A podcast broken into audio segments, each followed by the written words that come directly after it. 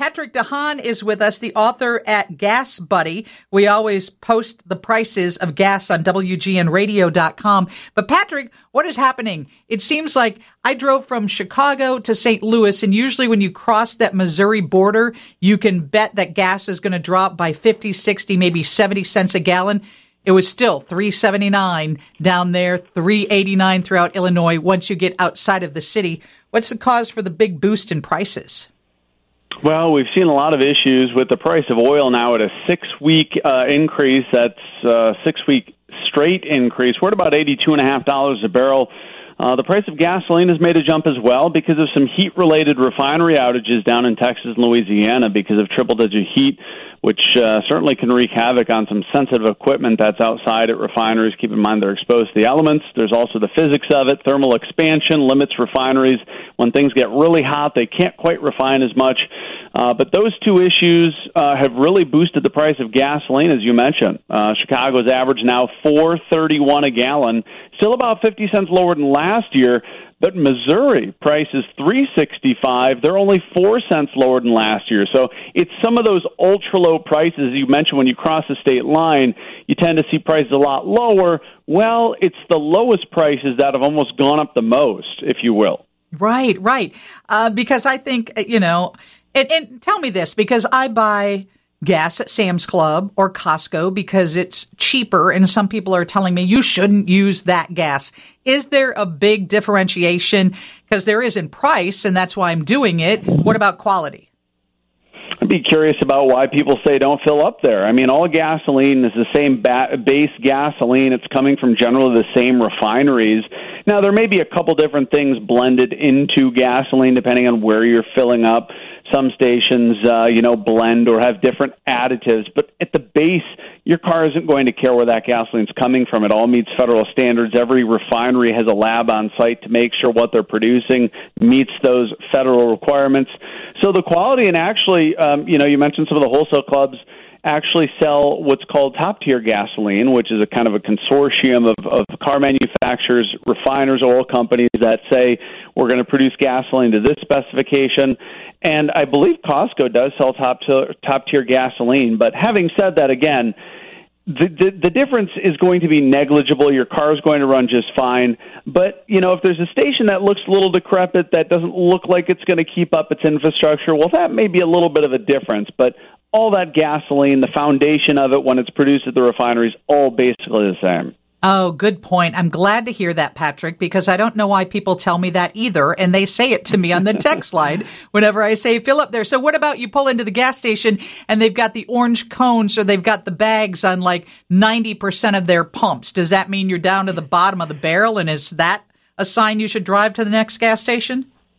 Well, I mean, certainly if, if they if they only have one or two pumps, I might take the ladder and jump out of there and say I'm not really sure what's going on here stations might just have a bad pump at one or two dispensers, but if it's most of the sta- most of the bags or uh, pumps are covered with bags, I probably would go to the next station. But all in all, uh, most of your big stations, uh, the stations that you see chains of, you know, typically have some sort of gasoline guarantee, or if any issues do come up, they'll stand behind it. But again, some of those smaller stations, that that's the difference, right? You look at the homes on the market; not all of them are maintained the same way the mm-hmm. same can be true for gas stations and well as well. And and you know sometimes, not often.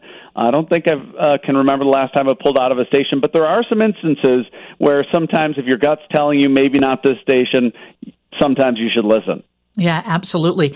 Patrick De Haan is the author of GasBuddy.com, and we're talking about gasoline now. You're talking about the prices being high because of the weather, and I had read yeah. something that the refineries cannot operate on consecutive days over 100 degrees. And of course, we've seen those days in many cities across the nation. That is the crux of it. Well, a lot of it is. I mean, you talk about refineries, they're outside exposed to the elements. And especially, you know, if the heat gets over 110, 150, and even 100 degrees, it starts having a negative impact because of, again, thermal expansion. Things get much, uh, things expand when they get much warmer and inherently that reduces the capacity because it's not like your equipment expands to meet the expansion um, in oil and other things that is going into the refinery. So essentially, hot air is reducing the yield, the capacity of the refinery. But then also, as I mentioned, there's sensitive equipment, electronics, sensors that have to be working in order for these refineries to be able to operate. And sometimes when temperatures get really hot, you know, like your car, there's different sensors in different areas that are more sensitive to extreme temperatures. All we're talking about is just a momentary lapse, or whether it's a power outage, even if it's brief, or equipment failure. When you get to these extreme temperatures, all it takes is a very small momentary glitch to interrupt refinery processes, and it can take multiple days for these refineries to get back online again. And Patrick, we're up against news time, but there's a quick text message that came in, and I'm intrigued by it. They said, "Ask Patrick why gas is sold using antiquated pricing, like three ninety nine and nine tenths of a cent." Well, a lot of that harkens back to the old days where the nine tenths might have been just the tax on the uh, the gasoline tax. I mean, that really goes back to the 20s and 30s. So there's different views on whether it's tax or now it's psychological, right? Because 379.9 sounds better than 380. Um, so there's a lot of that, but I think it goes back to the days when taxes taxes were added on top of the price of gasoline, and it's stuck around because, like I said, the psychology 379 sounds much better than 380. Thank you so much for joining us. I always love your input. My pleasure. Thanks for having me. Patrick De Haan from GasBuddy.com. And once again, if you want to keep track of gas prices, WGNRadio.com. Steve has your news next from the Northwestern Medicine Newsroom. WGN.